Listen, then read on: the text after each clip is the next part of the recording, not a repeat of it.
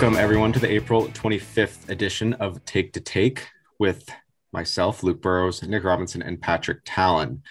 Gentlemen, how are you on this Sunday? Doing good, Luke. Uh, tired from a couple of late starts out in Vancouver this week, but otherwise, I'm doing well. Yeah, Nick. So Vancouver is in the middle. They've played two, and they have two more to come against the Ottawa Senators. Two in Vancouver, and then I guess they're all. Do you think they share a plane going back to Ottawa? They must, eh? Save on gas.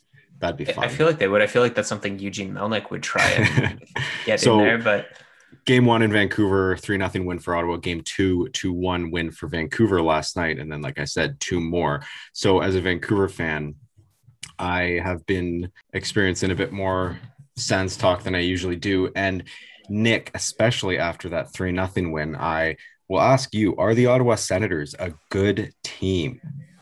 I they've been really good post deadline. I've really enjoyed watching them, uh, probably more than I have since they started the rebuild back in 2017 18. That's probably um, some of the best hockey I've seen them play in the past few years. So it's it's good to see. I um, wrote for Fansided this week just about their defense and how that's finally providing a bit of optimism for the team and the fan base going forward. And it's nice to see.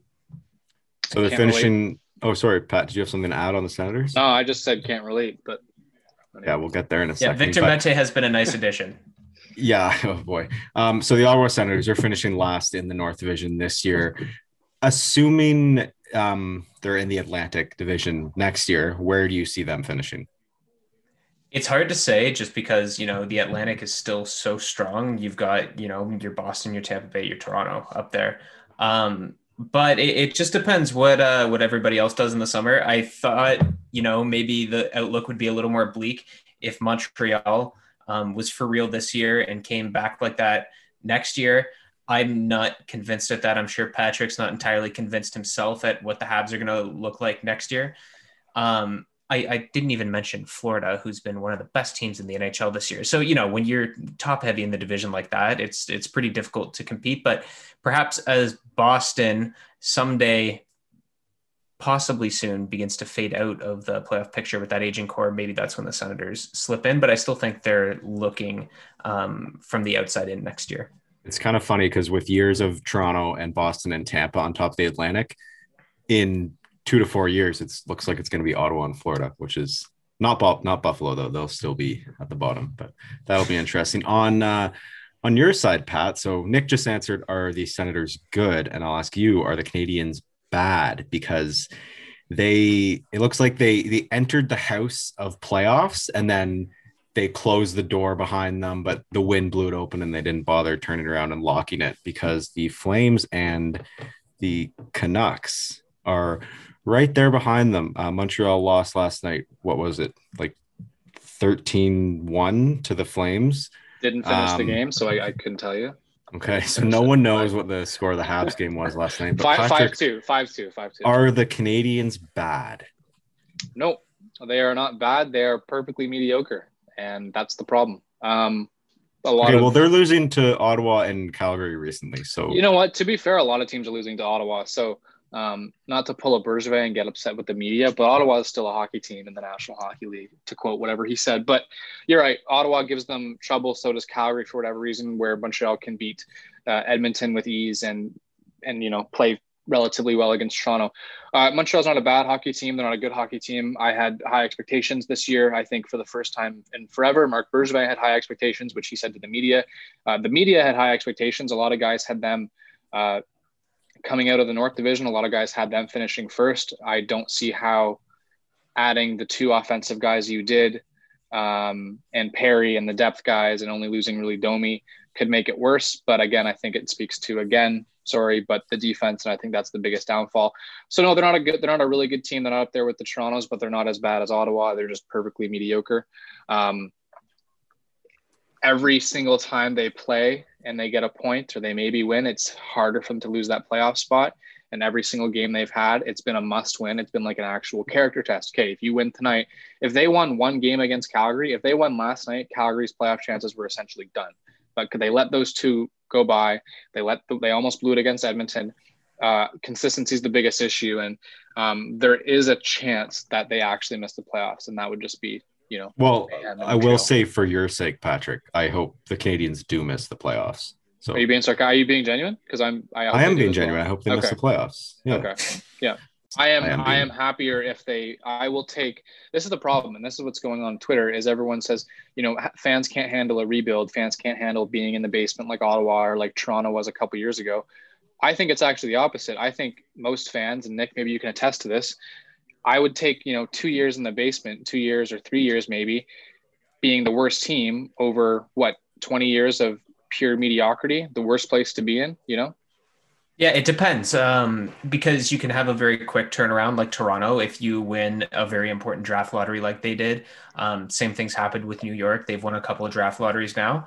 Or you can be like Ottawa and Detroit when the process is prolonged because you're unlucky in the lottery. It just it depends now. We'll see how that changes now. Maybe the approach with the NHL's new draft lottery rules coming in, um, you know, favoring those bottom teams a bit more sort of how it was back in the old days.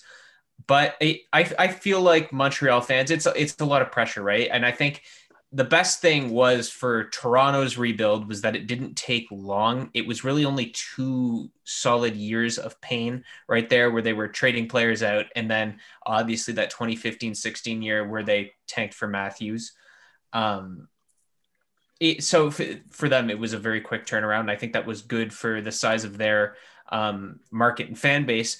And I think Montreal would need the same thing. They'd need to quickly turn it around because I just think, based on how Montreal is as a market and the size of it and the passion there, maybe the length of Ottawa's right now, where they've consistently been in the bottom two for four years running now, um, it, it would be a real test. I'm not sure if the Montreal market could handle something that long.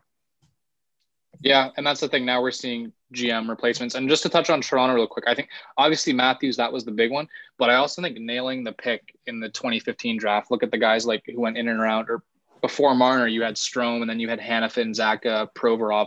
I think nailing the Marner pick, which to some extent was an obvious pick, also helped sort of uh, accelerate the rebuild. But I think if I'm any fan, I would rather a full rebuild, a commitment to a rebuild, than a team that maybe wins the maybe wins a playoff round, probably misses, gets, you know, consistently gets a, a mid-teen pick. And again, last year, maybe making the playoffs probably wasn't the best thing when they could have had a high pick. But again, you can't control that.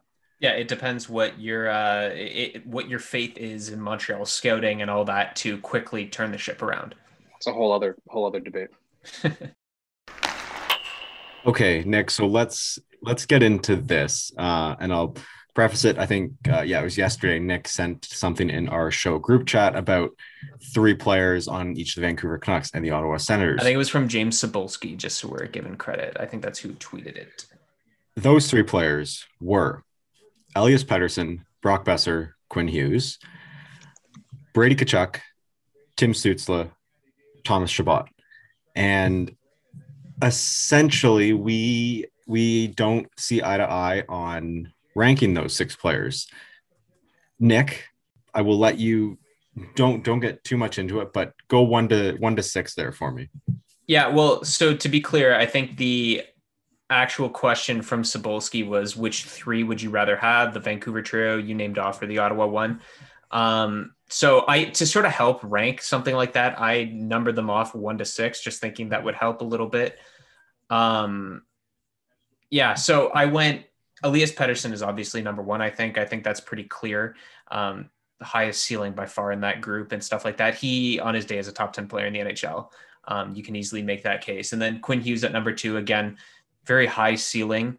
Um, and I, I, sort of tried to balance this out between what they can be, what they are right now. Just what they are right now, I put uh, Chabot at number three for me, um, Tkachuk at four, Stützle at five, and then six, uh, Brock Boeser.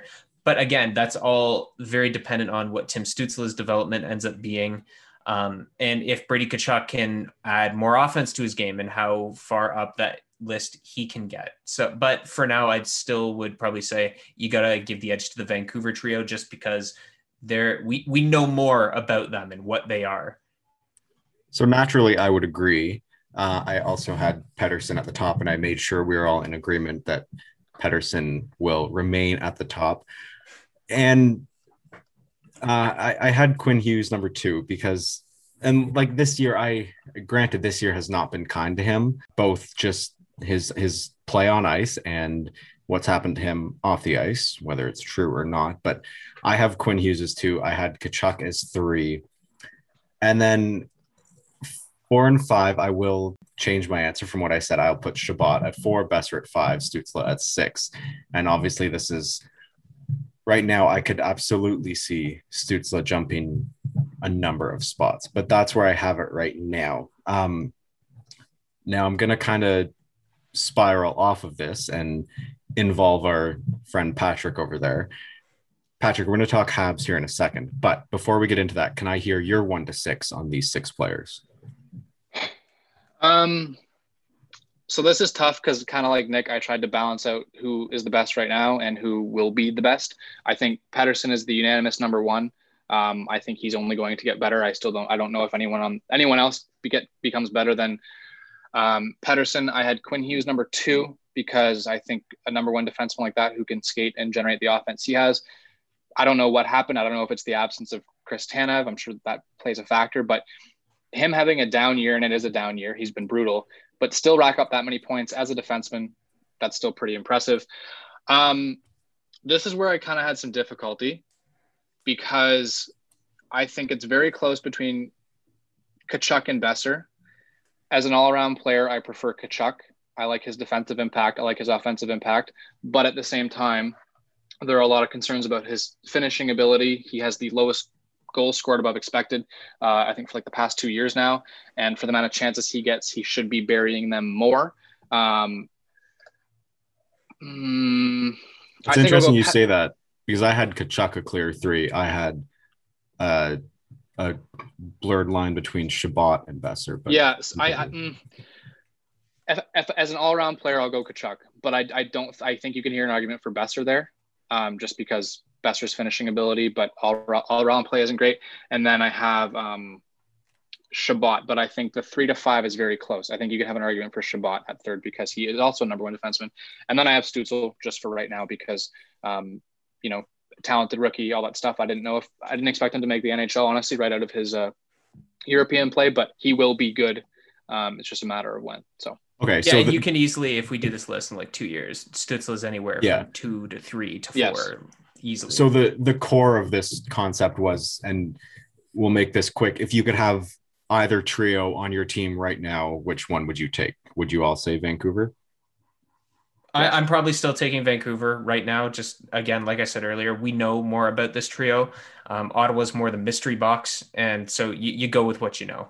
Okay, Patrick, can you name me the three best players on the Montreal Canadiens in this context. Uh, I'm not sure if that really matters, but for example, I, you know, you wouldn't put, I wouldn't put, uh, I don't know, JT Miller on this list. He's just not really in that, in that age group, I guess. So three best players on the Habs in this context. Um, I can start with defenseman because that's an easy one. I think you'd have to go Jeff Petry.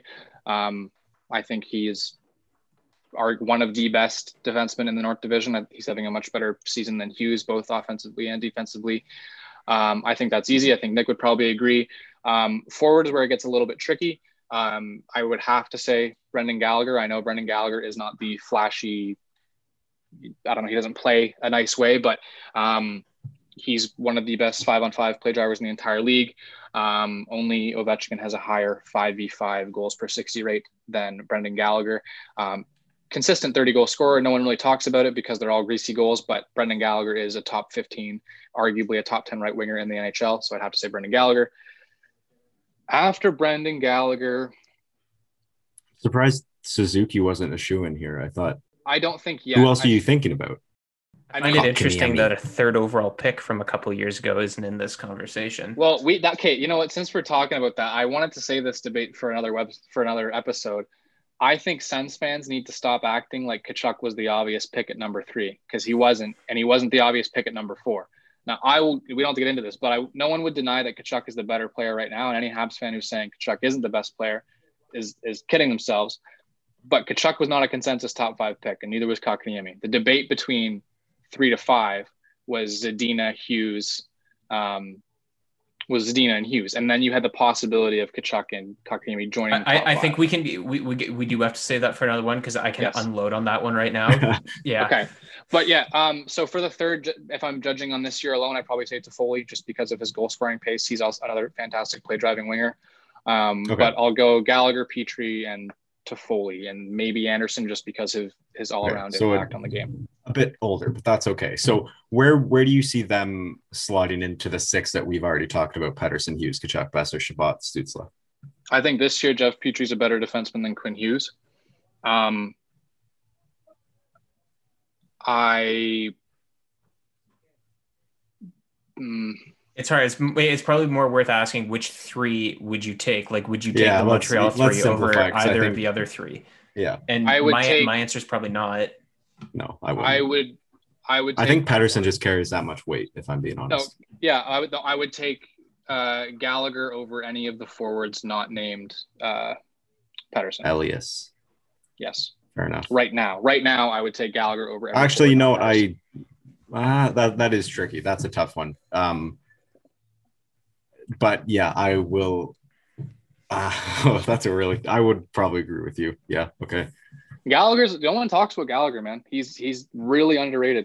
And the whole I that, just off the top of my head, I struggle to say Gallagher is clear and above Tkachuk, but saying that also says, of course, he is. So that's that is a tricky one. Nick, do you have any I, I, I, still think, yeah, Gallagher is probably better right now. I still think Brady Tkachuk with a more consistent spot in his lineup, more consistent line mates and stuff like that. I feel like Gallagher's situation, Montreal with um, Tatar and Danault really suits him well, and he's able to produce a lot.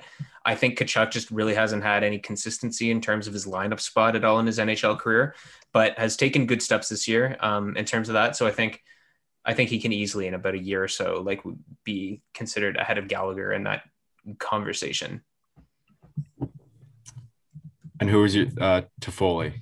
Um Toffoli's having a really good year. That's that's tough because he's that's, that's again, year, yeah. He's having a, a really good right year now. this year. If he can do this again next year, then like and, I'm all for it.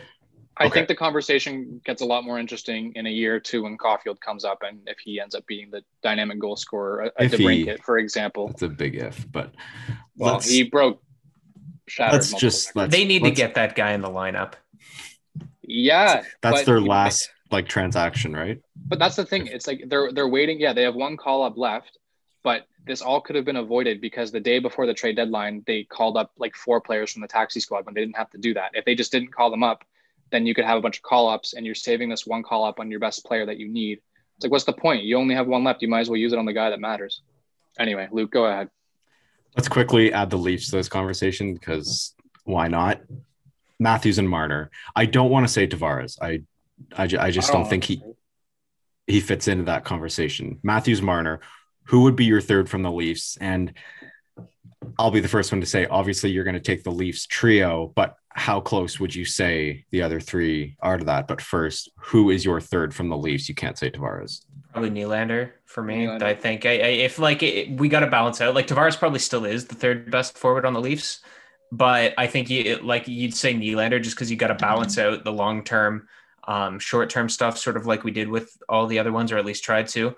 Um, and yeah, obviously you're taking the Leafs. I don't think it's particularly close, just because um, as good as Elias Pettersson is, like yeah, he he is like one player, and I don't think uh, Hughes has a very high ceiling, but I still just look at Matthews and Marner, and you see two guys that are well over a point per game.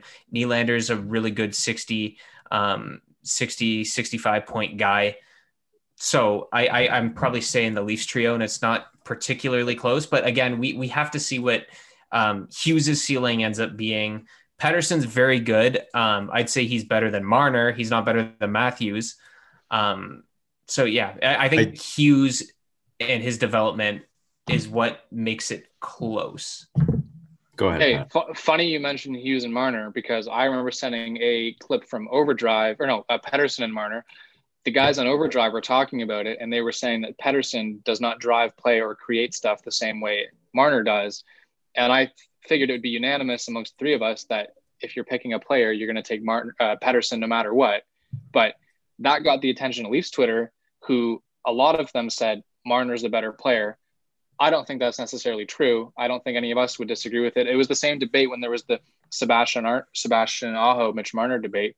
Um, you're taking the center, you're taking the guy who plays a more important position, and yeah, I just think it's funny that that. Yeah, it, it, it's silly to rank uh, Marner ahead of Pettersson, in my opinion. I think they uh, Marner's good, but I, Pettersson's a lot better. Yeah, I agree. Believe it or not, and I will say for all the weight, I would say Pettersson carries.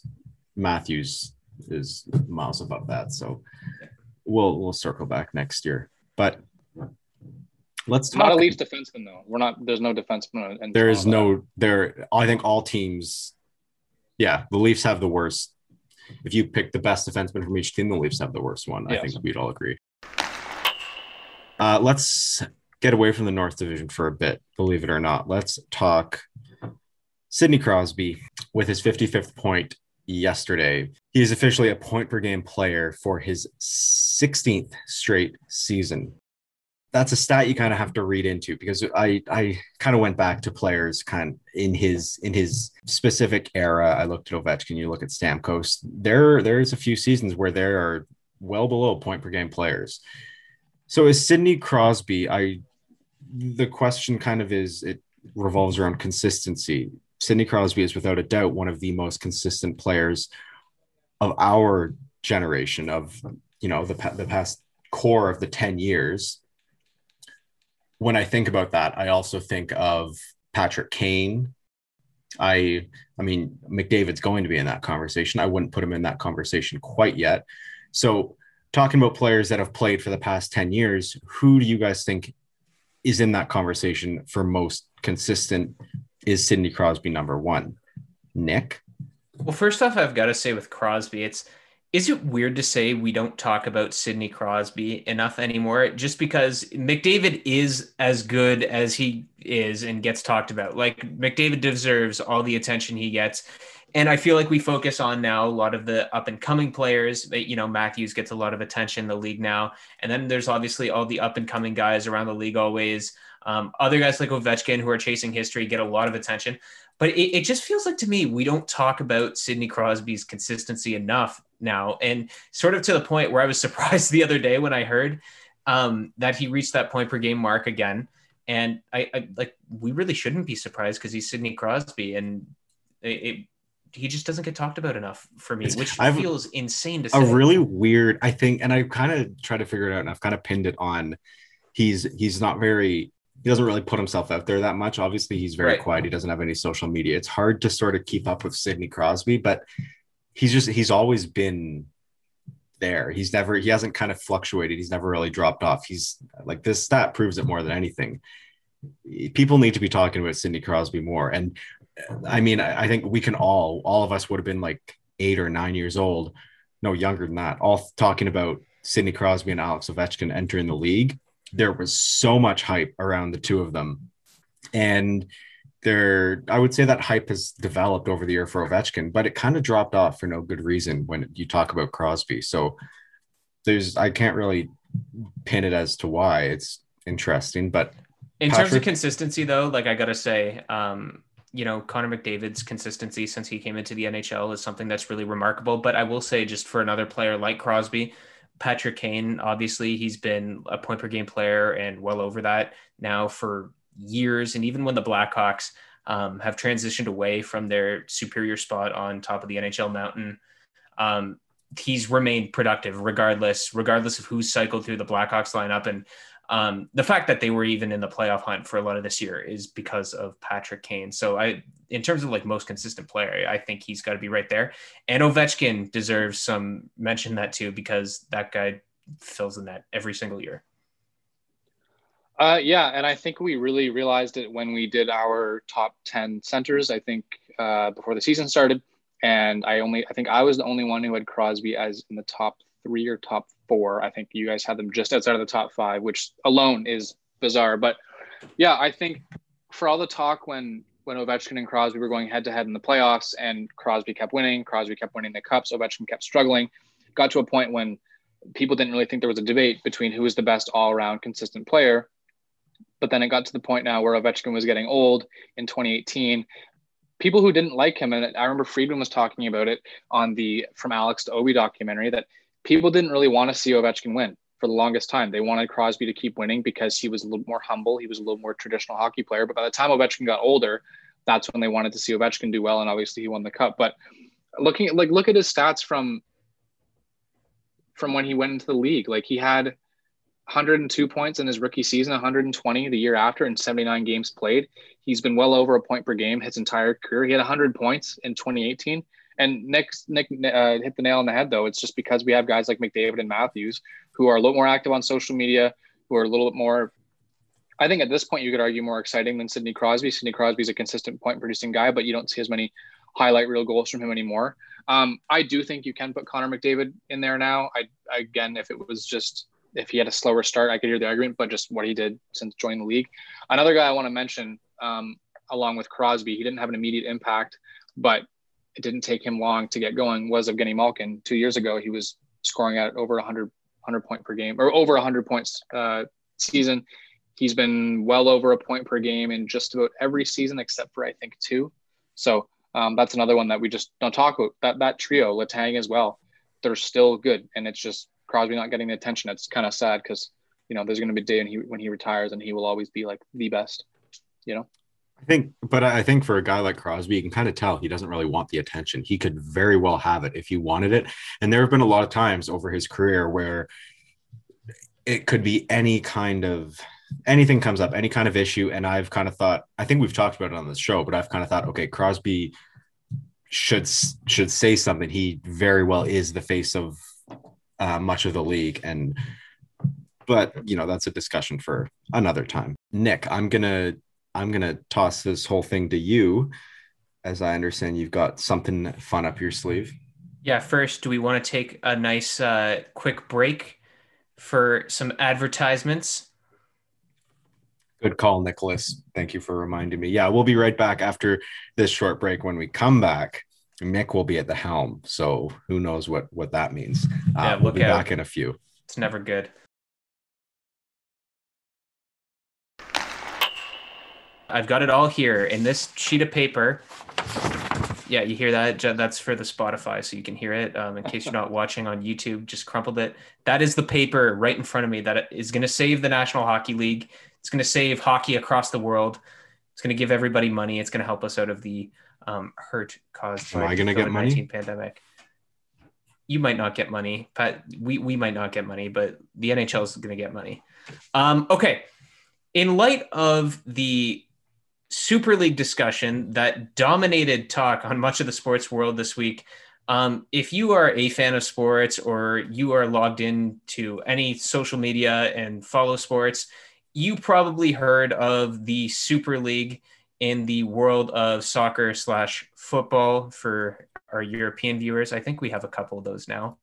Um, either way, the Super League and the ramifications of that and what that all meant. I think everybody to some degree um, knew about it this week. It's it's one of the biggest stories in sports in the past few years. Uh, Luke and Patrick, did you did you guys get to read up on the Super League?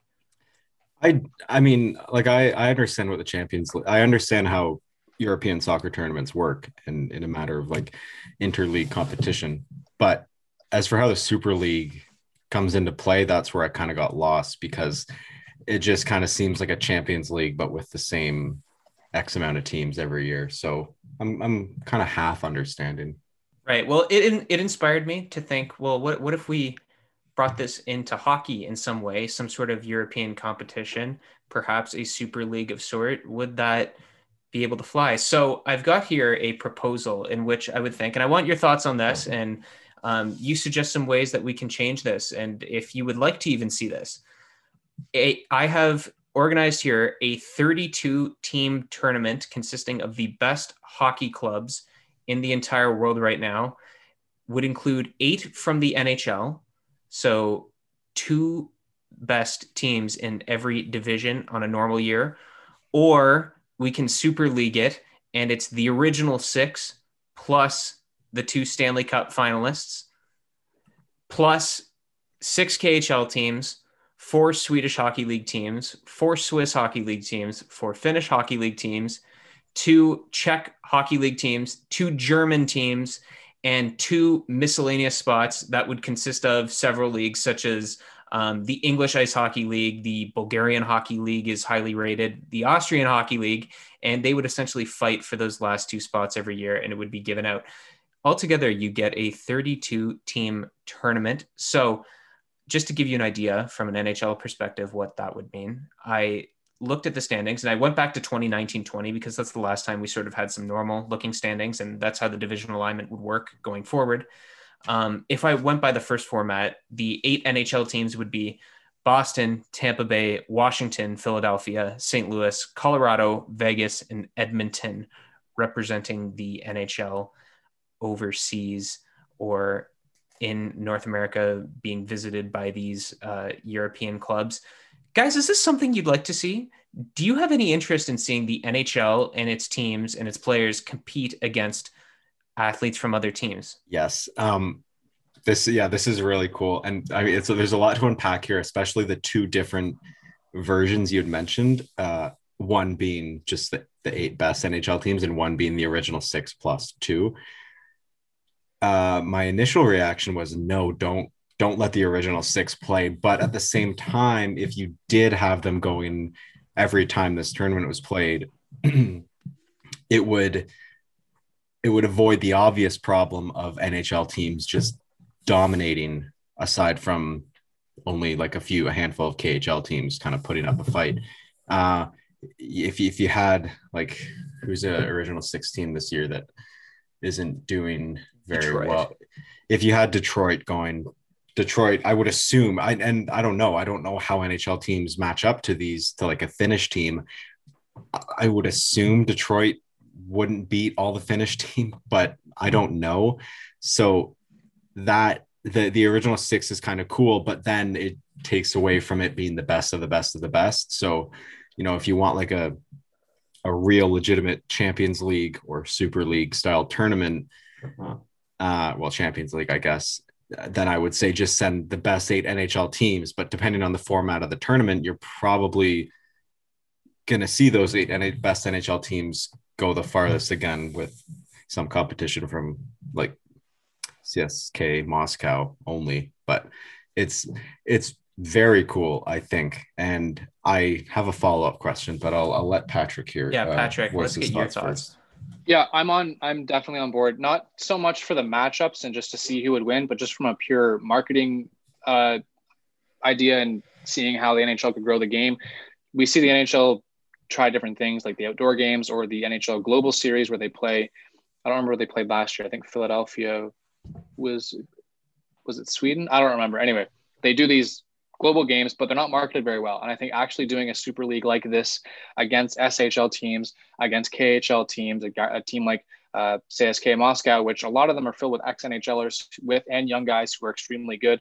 Um, for example, Kirill Kaprizov was playing against men. Having NHLers travel around, I think this is a great idea. Um, I don't think it's likely that the NHL teams will be the ones to come out on top. But again, it's hockey hockey's kind of like pinball. You never know who could actually come out on top. And I think I'm I'm very much for this. You could probably structure the tournament to encourage and, and like as much chaos as possible. So yeah, maybe, right. maybe well, there is a way around that. How that would work and why it works in soccer, even though you've got a bunch of you know Premier League clubs from England playing perhaps against a team from Croatia, and why sometimes it ends up being a lot closer than you'd think is because of the team turnover that would happen. So if this tournament were to take place in off weeks during the season or stuff like that, they schedule it into an NHL season. Presumably, if let's say the Boston Bruins are going over to Russia to play against Ak Bars, they're going to want, they're probably not going to want to bring Patrice Bergeron if they've got a crucial stretch in their schedule coming up in the next week. So they'd probably sit him, leave him at home, call somebody up from the AHL, maybe replace a couple guys, go over. Therefore, you're weakening the NHL team sometimes just to make sure you can get these games in. There's a lot more squad turnover. Um, and we can get into all the positives that there are. Luke, I know you said before you had a question. Yeah. So before I get into some of the positives, why I think this could work, let's hear your question. Just hypothetically, if say this happened in like a well, I mean, a 32 team tournament would take a long time, but say this happened in a month in September, so you avoid the team turn like the player management stuff like that. Would you rather see this than the NHL attend the Olympics? The Olympics. You see, that's a tough. That's a tough, tough point because I think I would. the player the players are going to want to go and represent their own teams. Yeah, oh, but oh, absolutely. Yeah. I think the NHL, from a pure money standpoint, like it's clear, and it's still clear in this day that they're uneasy risking a lot of these players um, going overseas to compete. So I think this way, it, it's sort of a way around it. I think this is better than the World Cup of Hockey. This is certainly better than that. I think. Um, I even went to a bunch of World Cup of Hockey games back in 2016 when it was in Toronto. Um, it, it, was fine, but I think this is a much better um, solution to that just because the NHL is going to reap a lot of financial benefit from that. And you get to see these players on overseas stages. Patrick, I know just on Luke's Olympic point that he made right before uh, we took a break, you sort of made a facial reaction that makes you think um, perhaps differently than Luke and I do on some of the details, at least, of the uh, potential champions hockey league. Why don't you take the floor? No, I don't. I don't disagree with the points you made, but from a fan perspective, I will just always have a love for the Olympics that will trump anything else. I think that's just a close second right after the NHL. Um, this might be a unpopular take. I liked the World Cup of Hockey. I didn't love the World Cup of Hockey. Um, I felt that I agree. Team Team North America, the under 21, all that stuff. It's a bit too gimmicky really, for me. Yeah, I I think I would agree. And like it, the Habs, obviously in hockey, I watch religiously. When NHL players are at the Olympics, we can think of the Golden Goal. I was really into that, and I know a lot of hockey people were. I didn't get that sense from the World Cup of Hockey when Canada won. I I don't want to say I didn't care because it was exciting and it was a great atmosphere. I didn't have the same connection, I didn't have the same attachment, and I just don't know if I would have that for the Champions League. Although, if I were to rank them, I would go Olympics, Champions League, and then I think World Cup of Hockey because I, I, just I didn't love the World Cup of Hockey, but I think the Champions League. I think it's a good idea, and I definitely on board. I just think Olympics takes number one for me. Yeah, that's fair. That's all all uh, good points. I'll raise some um, things that I thought were overwhelmingly positive about this idea, and then if you guys think there's any downsides, feel free to point them out after. Um, obviously, so you know, we look at some of the clubs and the countries involved here, and I think um, for starters, you could raise one heck of a uh, money pool for the victor or those that uh, progress high into this competition. So, um, basically, how it w- would work with the 32 teams, you're assembling them into a group stage where they would play. Um, they'd be in eight groups of four, so an NHL team per, and then you pretty much randomize it from there on. I think would pretty much even up the competition. And then you'd play in a knockout stage after with the two group winners from each group. Um, and how that would work could depend. You could do what it is in soccer, and you could aggregate two games and do an aggregate score. You could do a best of three, or you could do a single knockout, and that would pretty much progress all the way until you get to the final game, which would be a one-off at a neutral venue, which would I think would be kind of cool. You pick a country to host it every year, and then uh, winner gets the prize pool of money and the Champions League glory. Now, I think from a pure NHL and money point of view, you look at this, obviously there's money for the victorious teams, but I think the television contract here would be massive because not only are you landing, um, you know, NHL fans here, perhaps, you know, TSN can sell some overseas fans onto um, buying their service and stuff like that if they were to snag a contract. Um, you're growing the game overseas, which I think the NHL has um, made a point of wanting to do. That's very big that you're getting these NHL teams exposed into some of these other countries um, in very high stakes games. Um, and additionally, I think one positive here that we can all take is that it provides a lot more career opportunity for some players. So if you are a third, fourth line guy in the NHL, even if you are that, you're not really seeing any growth in your game in the NHL you still want to compete against the best, maybe then you move to one of the European leagues and extend your career where you are a bona fide first, second line player there, and then can compete in this tournament while competing domestically in those leagues as well. Same goes for guys like Datsyuk and Kovalchuk that have, you know, played out their later years, or in the case of Kovalchuk, you know, his 30s in the KHL. and you still get to see these players and be exposed to them if you're um, NHL fans like us. I don't know if you guys have any other positives that you think of or what you think of any of those. Well, so I think your last point there is really interesting and I I think it's really good. I hadn't really considered that.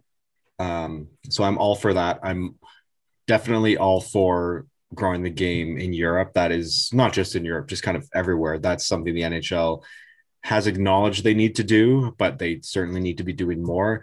Where I can see issues is both the placement within the season and the the like length and format of the tournament. I think there'd be a lot of logistical problems they'd have to work out. I think because I like look, yeah, eight groups of four, one NHL team in each, and then uh, you know, most of them have a KHL team, and then if you don't, you have a Finnish and Swedish team. Like it, it'd be a bit of a well, I wouldn't say challenged. I mean, I guess every tournament has that. Getting getting the teams grouped properly, but then just playing the games. That's where I think you'd run into problems. I really think for that first round, you would just have to do a one game round robin. Like each team plays each other once, and then you take either the top eight or top uh, 16, so top one or two from each group, and figure out something to go there. Because assuming um, that initial round robin takes a week, five days a week, and assume you don't want to go longer than I'd say a month at max for this tournament, at absolute max, a month, you'd have to kind of narrow that down pretty quick. I love the idea of a 32 team tournament. Whether that many teams is feasible, I don't know.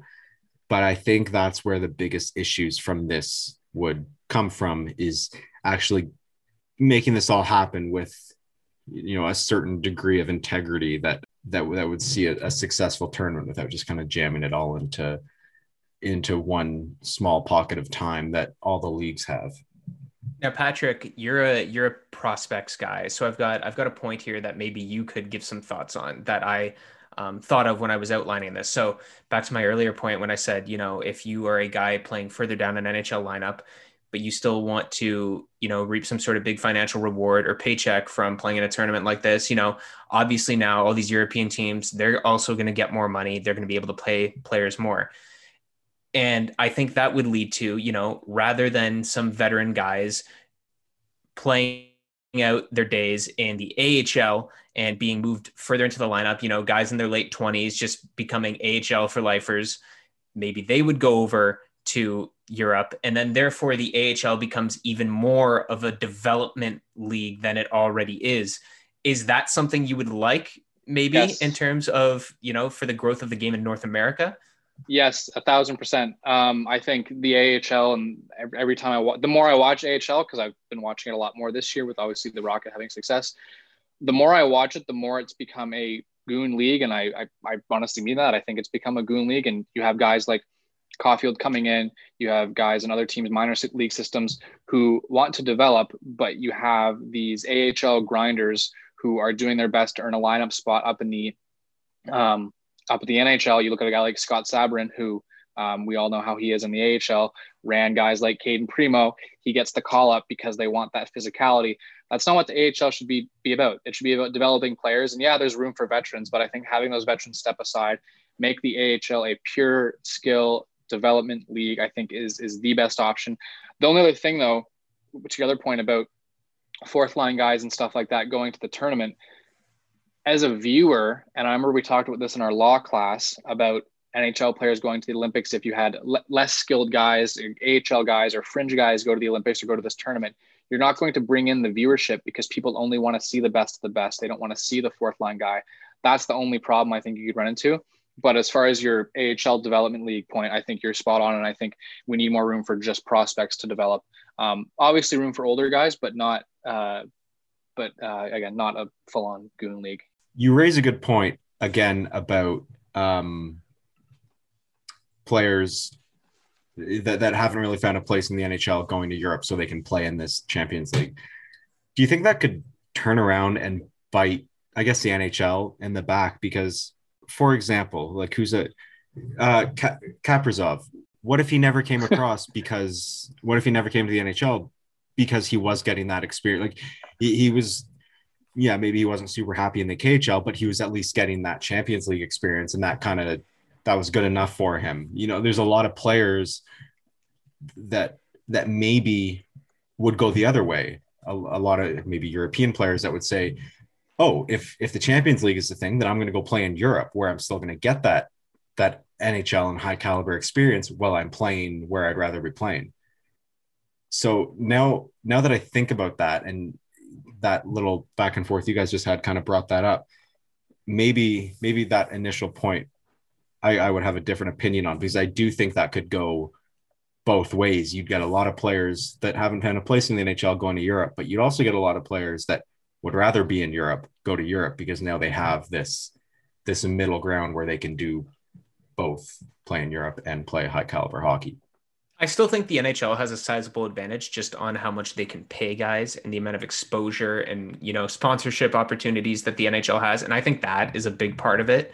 Um, you know, facilities wise, the NHL is still you know vastly above anything that there is currently in Europe. But when you're growing the game in Europe, I think the thing you got to take into is that you know now e- even right now in the NHL, there are more good hockey players at this point in time than there ever have been in history. And it's only going to go and continue. In hockey players playing in the NHL, the average hockey player is only going to continue to be a better athlete than they were the previous year.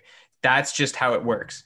So I think when you expand into Europe and sort of help to make these leagues competitive, more competitive with the NHL, you're finding a place for all of these athletes that are good that would normally be displaced by the current system in the hockey world which i think is an overwhelming positive in that sense. And i think you know even though it presents like a threat in terms of prospects or decent players leaving i think it just balances it out because there are so many good hockey players now Eh, that don't even get a sniff in the nhl just because of certain things yeah that's tough and I also think that number of guys that don't come over, like you can find lists of the bet, like someone like Tretiak, for example, never really played in the NHL. He was amazing overseas. How many guys like that who can have an amazing NHL impact exist? Right. I think guys come to the NHL, they see if they can make it. There are top prospects that we think want to play in the NHL um, that that don't even necessarily come from Europe. That could be coming from uh, different minor hockey leagues that are unsigned or undrafted they see if it works. And a lot of those guys, after it doesn't work, they go right to Europe because they know they can get a spot there. So a guy like Charles Hudon, who who I thought would be a consistent NHL player, didn't work. And this happens with with all teams. A guy like Nikita Soshnikov in Toronto, um, again out of Europe, it didn't work. He goes back to Europe. Um, the only one I can really think of aside from Kaprizov would be Kovalchuk, who again decided to leave end his contract, not end his contract because they're still paying him, but then go right back to New Jersey. But I think or uh, Russia, but um, I think players want to be in the NHL, and I think they know it's the best league possible to be in. That doesn't mean you can't also grow those other leagues. I think one that would stick out now that you know a player that would make a situation like this interesting. In his particular case, we might see more like it is a guy like Mike Hoffman, who sort of you know it, it was pretty apparent heading into the trade deadline this year that there was a lot of rumors around him and St. Louis wanting to move on. Um, and obviously, a lot of people have pointed out that he is disruptive in the locker room or a bad presence around a bunch of NHL teams here, even though he's a good hockey player and continues to score a lot of goals, um, even for St. Louis now. So maybe a guy like that, somebody in that situation, you know, good hockey player, might not be wanted in the NHL even as soon as this summer maybe at his age, and he's still only about 30 years old, would be able to move over to the KHL, forge out a productive career and earning there, and then still be able to compete against NHL teams. I think like an interesting dynamic like that sort of brings a different nuance to hockey. And I think at least right now in a time where the NHL is tight on money and is exploring all sorts of sponsorship opportunities in the future and sort of needs to just raise cash in some way, I think this is at least something for the growth of the sport financially and you know in terms of people maybe something that needs to be explored by somebody. Maybe they're listening. They probably are listening. So there you go. When this happens in five years nick robinson is the man to thank. Okay so that'll do it for us today from take to take episode 62. We want to thank everyone again for listening. Uh, a lot of a lot of hypotheticals covered today. Again, we want to remind everyone to follow our Twitter account at Take to Take Radio on Twitter, and uh, give all of our personal accounts a follow while you're there as well. Thanks again for listening, everyone. We'll see you later on in the week. Until then, take care.